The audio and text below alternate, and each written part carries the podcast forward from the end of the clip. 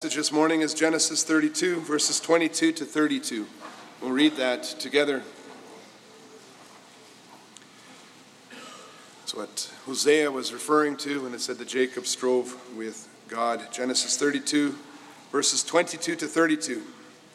The same night he arose and took his two wives, his two fem- female servants, and his eleven children, and crossed the ford of the Jabbok. He took them and sent them across the stream and everything else that he had. Jacob was left alone. And a man wrestled with him until the breaking of the day. When the man saw that he did not prevail against Jacob, he touched his hip socket, and Jacob's hip was put out of joint as he wrestled with him. Then he said, Let me go, for the day has broken. But Jacob said, I will not let you go unless you bless me. And he said to him, What is your name? And he said, Jacob. Then he said, Your name shall no longer be called Jacob, but Israel, for you have striven with God and with men and have prevailed. Then Jacob asked him, Please tell me your name. But he said, Why is it that you ask my name? And there he blessed him. So Jacob called the name of the place Peniel, saying, For I have seen God face to face, and yet my life has been delivered. The sun rose upon him as he passed Penuel, limping because of his hip. Therefore, to this day, the people of Israel do not eat the sinew of the thigh that is on the hip socket, because he touched the socket of Jacob's hip on the sinew of the thigh.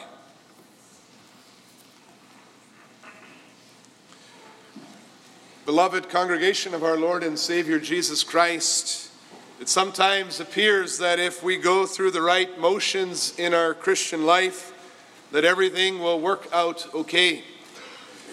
Often, Christian spiritual exercises such as Sunday worship, regular devotions and prayer, and then further Bible study and contributions to the communion of saints can create a certain comfort level that leads to complacency about our situation before the Lord. It's almost like we can forget how holy God really is and how blessed we are to call him our Father.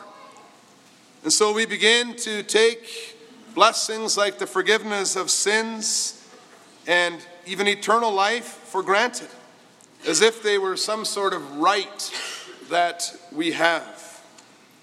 Even when we are faced with health concerns, or perhaps marital or family struggles, addictions, situations of persecution or danger, we sometimes think that we just have to ask God for help in our prayer, do our best to sort things out, and He should make us strong to resist, make the problems go away, and give us what we want.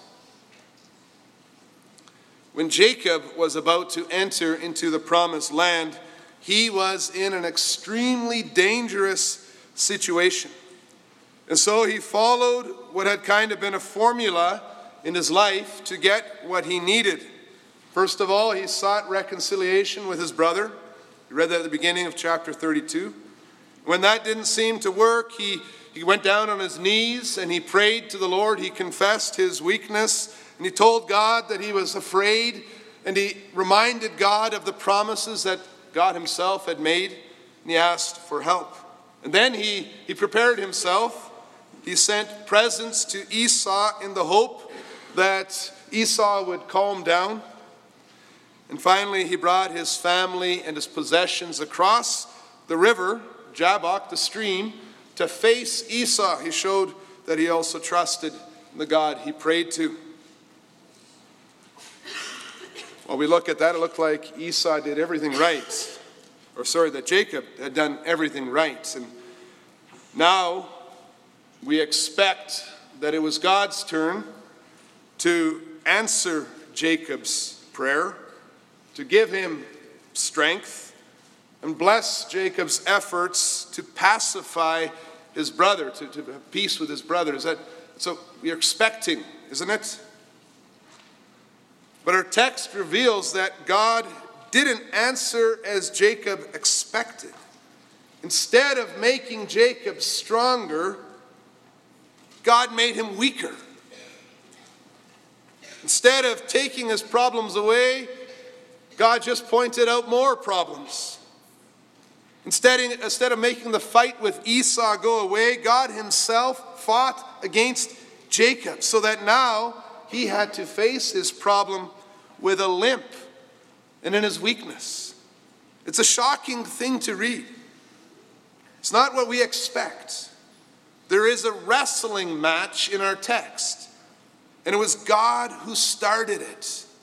And I preached to you the gospel of Jesus Christ under this theme that God wrestles with his church to deepen her dependence on Jesus Christ. We see that he breaks the strong who fight him and he blesses the weak who cling to him, and the strong is in quotation marks because they think they're strong. Anyone who reads through Genesis can recognize that Jacob is a strong, resourceful, richly blessed, and extremely focused follower of God's promises. He could serve as a model of perseverance and trust. He was returning to take hold of his inheritance and the strength of God's promise that he would bless him if he returned. He had the vision of the angels of God, that camp of God, Mahanaim, in his mind as he's, he's going south to take hold of his inheritance. And albeit unknowingly, he even had the hope of the Messiah preserved in his son Judah. Jacob had shown he was willing to risk his life to take hold of the eternal inheritance. He recognized how much the church depended on the survival of his family. He, he took action when he heard that Esau was coming to attack him with 400 men. Genesis 32 gives a detailed description of the gift that he prepared. And we learn that, like a generous church member contributing to the causes of the church, Jacob invested heavily in the kingdom of God. He gave generously from his hard earned wages to calm Esau, to protect the church from this attack. And if Esau had been the only enemy, confident Jacob showed that he was well prepared. He was ready to meet him. He sent his family over in the middle of the night. You can imagine his surprise then when he met another adversary that he wasn't counting on meeting, who was much more dangerous. We read in Genesis 32, verse 24 Jacob was left alone his family had already crossed. He was left alone. He was going across. He was heading to, to join his family. And a man wrestled with him until the breaking of day. The, sort of the thing that we always fear when we're walking at night. make our way outside in the dark by ourselves. Well, that happened. There beside the Jabbok River, he's crossing in the dark, and all of a sudden a man grabbed him and attacked him so that Jacob had no choice but to, to fight back. Jacob was a strong man. We remember he removed the rock from the well. He was a strong man. He was driven by his plans to win this, this victory against Esau, to protect his family and his possessions and take hold of his inheritance. So he fought hard. He had a strong will. And it was while Jacob was standing up to this adversary in strength and self confidence that he came to realize against whom he was fighting, and that Esau and Laban were not his only enemies, his only adversaries. Genesis 32 does not describe the man who attacked Jacob. Since it was the middle of the night, it may have been hard for Jacob to see. At the same time, Jacob can feel the, the strength of this man who, who continued to hold him all the way to the break of day. If you've ever wrestled someone, you know what that takes out of you. He could see the strength of the man.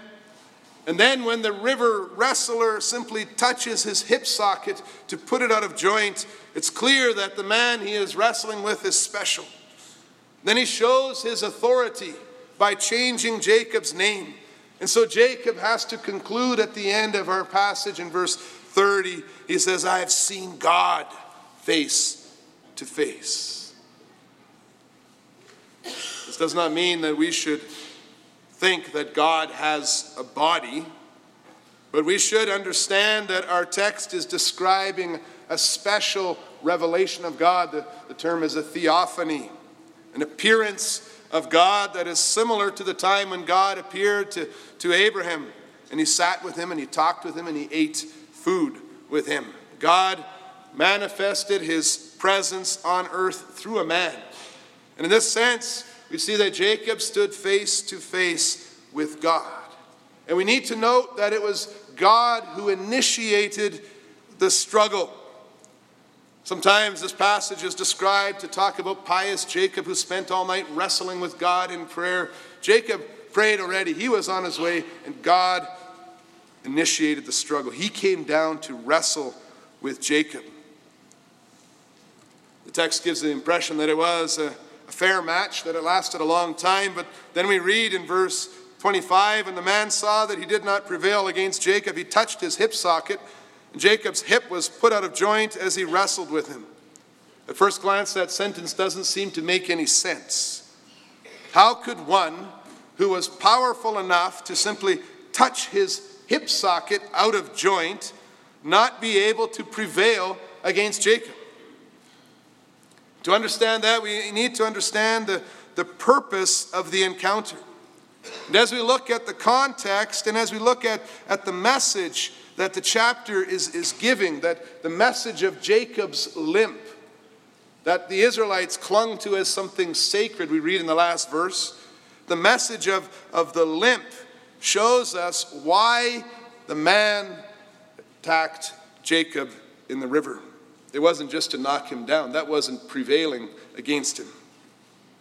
Man saw that Jacob continued to rely on his own strength, on his own self will, just like he had always done, just to get his own way, like we so often do every day. God fought against Jacob to show him that uh, his situation as a sinner before God was more dangerous than the attacks of men. And so we can see this passage, we can translate that little verse when the man saw that he was not managing to show Jacob that he had someone to fear who was greater than Esau. He revealed who he was to him by touching his hip socket and putting his hip out of joint. God fought against Jacob to show him that he was dependent on God, that God was a more dangerous enemy to him than Esau because Jacob was a sinner. In our lives, too, we, we see that. The problem inside our own hearts, like we sang in hymn 28, the, the problem inside our own hearts is more of a hindrance to a good relationship with God than the problems that are out there. We often hear people blaming, well, it's my husband, or, or it's my wife, or it's my friends, or it's my church, or it's my elders, or whatever it is. Jacob's own heart and his own pride would be a greater obstacle to the blessing of God in the promised land than his angry brother with 400 men. You can read a similar thing. I didn't put it in here because of time. In Isaiah 63, verses 8 to 11, it says that God fought against Israel when they began to rely on their own strength. The Lord gave Jacob a limp so that he could clearly see that he did not have the strength to continue to fight against God and win. When the man touched his hip, Jacob all of a sudden realized that he was striving against God, not only there by the Jabbok stream, but every time he tried to accomplish his goals in his own strength, even when he was seeking to take hold of his divine blessing. The limp showed Jacob that he was not as strong as he thought he was. It was a new limitation that would constantly remind him and all Israel for centuries after that no one is really strong enough in themselves to earn any blessings through their own strength, their own planning, not even their own piety. The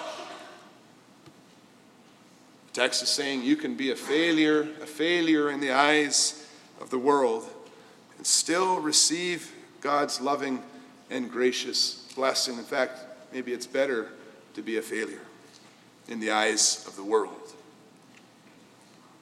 Like Jacob in his pious desire to take hold of his inheritance, like the Pharisees, like the Pharisees who thought that they had everything figured out, like Paul before his conversion, like a complacent so called Christian who begins to believe that his sins aren't that bad, that he can do it.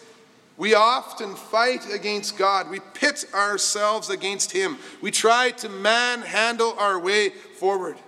And it looks innocent enough. In fact, it usually appears like a spiritual strength, Christian activism. But our so called piety becomes more and more important to us. Before we know it, we're fighting against God Himself. In God's grace, His Word takes hold of you now in the journey, like that man who took hold of Jacob. And He urges you to humble yourself before holy God, to rely on Him for everything. The preaching is like that, the first part of the struggle in the night. It calls, it urges, it pushes, it challenges. Will it prevail in your lives? Or has the preaching become nothing more than the, the mumbling of an old grandfather God that you hardly hear anymore? I can do this, you think. I can do this. It's nice that that guy is talking. If you keep denying your weakness, keep sweeping your own real needs, the needs of your heart, under the rug, if you keep ignoring God's word to follow your own desires or keep trying to overcome sin in your own strength, watch your hip sockets. Because God is much more than an old, benign Santa Claus God. Hosea says it, doesn't it? Hosea 11, verse 10 He is a lion. He is a lion who roars, a lion who will make you tremble. He will continue to fight against you until you truly see who you are, so that you can receive the fullness of His blessing. He wants you to know who you are so you receive the fullness of His blessing, the fullness of grace, and not some partial help and an encouraging slap on your back as you do your own thing. The blessing to dwell with God in peace in the promised land. That inheritance that we so eagerly seek, that Jacob so eagerly seeks, it's only experienced when we come to God with broken and contrite hearts. Before the man blessed Jacob, he asked him his name. For the name was a declaration of who Jacob was. The question, what is your name? It's, it's the verbal counterpart to putting Jacob's hip out of joint. Asking that question, what is your name? It, it was a way of exposing Jacob's sins and weaknesses. All Jacob can do to answer is say, My name is Jacob. I am the supplanter. I am a deceiver. I am one who spends his life seeking the blessing, but I have wronged a lot of people. That's why I am in this trouble that I am in. I have trusted my own ingenuity more than on God's power and word. I am Jacob, the worm. That's what the man brought Jacob to see and to say. Although God may not have said it at the time, and we read, we heard a lot about Jacob's life. Jacob now saw all the wrong things that he had done to get his blessing. All those things were not acceptable to God. Sometimes we hear these sermons, we wonder, what doesn't God care that he did all those wrong things? You see now that he did. Jacob deceived, he manipulated his brother, he deceived his father, he married so many women, he hurt Laban's business, he became angry in his pride against Laban. Jacob had to tell him, I am Jacob. Every time we hear the reading of the law, we hear the Lord ask us the same question. He says, What is your name? And the answer never is pretty. We begin every worship service saying to God, My name is Jacob. I've seen God face to face, Peniel. I deserve to be punished eternally. Esau is nothing as an enemy compared to the Lord, as our Lord Jesus said, Do not fear those who kill the body but cannot kill the soul. Hosea 12 says that Jacob strove against God. But then we note there is a change. Verse 12, Hosea 12, verse 3 says, Jacob strove against God. Verse 4 says, he wept and sought his favor rather than get bitter with God because of the hardship. As soon as Jacob recognized that God was the wrestler and he was losing, his stance and his attitude changes and he goes from a fighter to a beggar. We see that in our second point. We read, we read in our text that when Jacob recognized his brokenness and his dependence on God, he clung to the very same God who fought against him to ask God for a blessing. That's a picture we can apply to our lives. Jacob clung to the very God that could slay him. For although this God was more powerful and had every right to punish him in his holiness, he is not a God who ignores the concerns of the individual. God wrestles with us to break us, to humble us, to expose our weakness so that we deepen our dependence on Jesus Christ. He drives us to his Son, Jesus Christ, so that we recognize him as our complete Savior. Paul talked about putting confidence in the flesh, and he said, Never again. In this context, the Lord gives Jacob a new name, Israel. Jacob's faith finally could be seen when he changed from a fighter to a beggar. Please bless me, he said. He lost his life in order to find it in God, and he received the name Israel. Now, the, the L part, EL, in the name Israel, that refers to God. It means God. The Isra part is connected to the word for striving. So it means God strives, or, or, or he, who, he strives with God both directions. Both are true. There's always conflict. There is unrest. Mankind is, is fallen into sin. We stand before God saying, I am Jacob. I hear your law. The name Israel stands in the, the center of the history of redemption. God wrestling with stubborn children to make them see their sins and then confess their dependence on God's grace and forgiveness. The message of the name Israel is that God breaks your confidence in the flesh so that in your brokenness you prevail by completely depending on Him. The Lord wanted Jacob to enter the promised land in humility and trust, hungry for righteousness and depending and desiring on a Savior who can take the root out of our rebellion that is in our hearts. He wants you to enter to the promised land and to your inheritance with that same humility. The name Israel makes the church cry out for a Savior. We don't want the striving, we want the peace.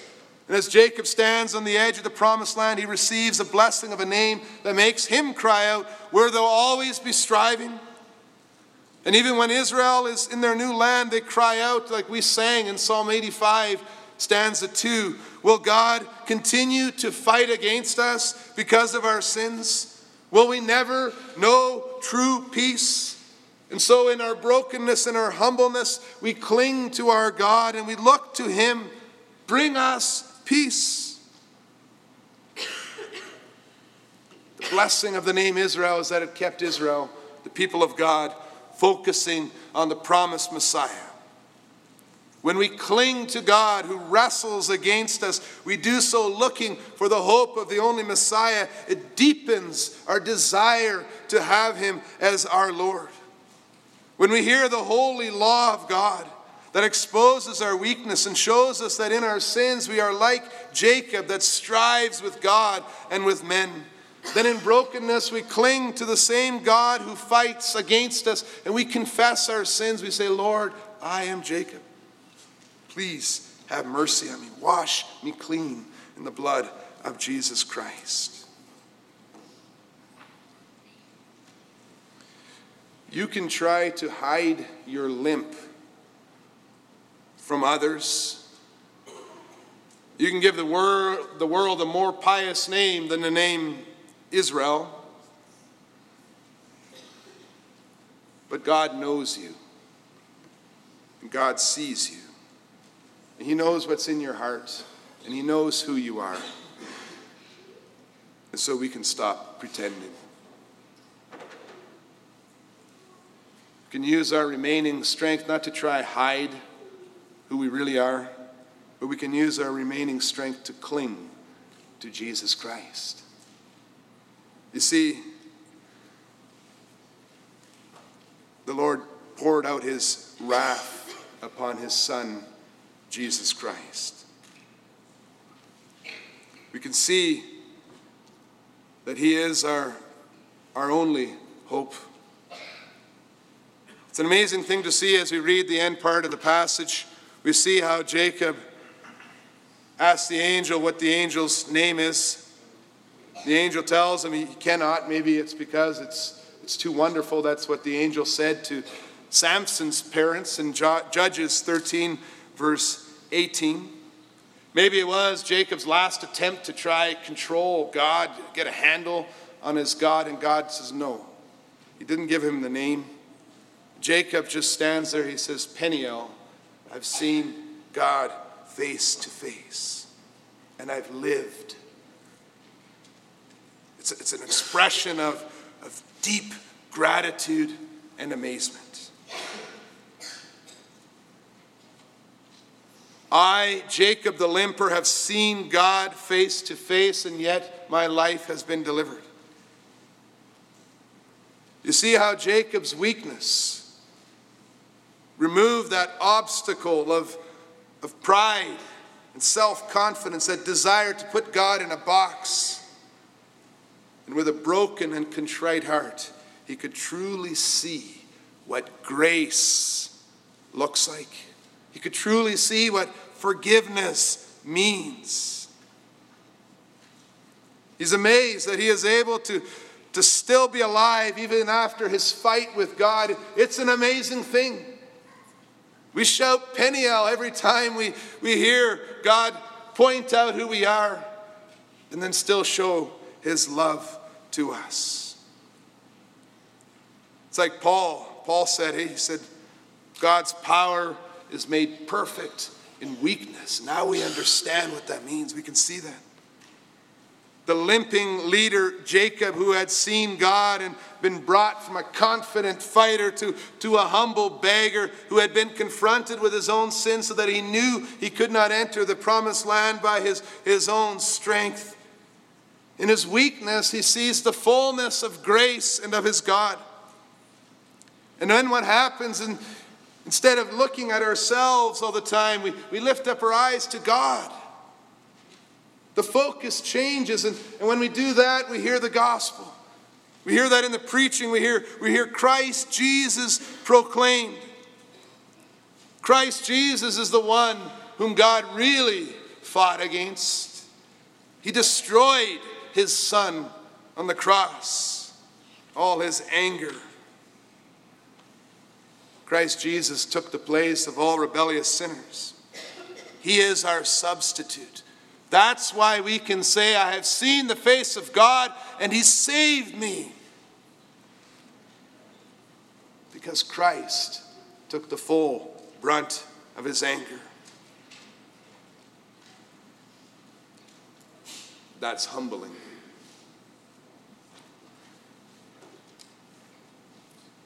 That makes us realize we, we can be weak before God. We have permission to be weak before God. He's not there to crush us anymore. He's crushed his son so that we can find our life in him. Brothers and sisters, with broken and contrite hearts, cling to this Savior, Jesus Christ. And when you go from here, because we sang about that in the Psalms, about how we're strong, how the Lord gives us what we need, that strength is Christ's strength. Paul says, When I boast, I boast about Christ. When I talk about strength, I talk about the strength of, of Christ in me. Wisdom, the wisdom of Christ. Righteousness, completely His. Then it's no longer us versus the world, but it is Christ and His body versus the world. Christ, the eternal King, and we with him in our humility. If you were Esau, who would be a more formidable foe? Who would be a, a foe that would, an enemy that would make you more afraid? The old Jacob? The old Jacob who tried to control all things a resourceful, strong, intelligent man, making all his plans, using his wealth to, to get what he wants, just to nail it just right? Or the new Jacob, who couldn't run away, limping along and relying on the power and the blessing of God Almighty? The new, limping Jacob, who knew his sins and trusted in his God was much stronger than the old Jacob who tried to rely on his own strength. You see that in chapter 33. We didn't read it, but he, he, he says, Esau, you could just keep those gifts. I know you were at peace, but just keep them. He didn't rely on his strength, his riches anymore. And then when Esau said, I'll give you protection, Jacob said, No, it's all right. I don't need it. And Jacob, Esau said, Well, how about a little bit? And Jacob says, You know what? I'm fine. My God is with me. The God of Israel promises to strive for us, with us. We don't need to fight against him. The Lord is good and just. Let us put our trust in him in our brokenness and our weakness. Amen.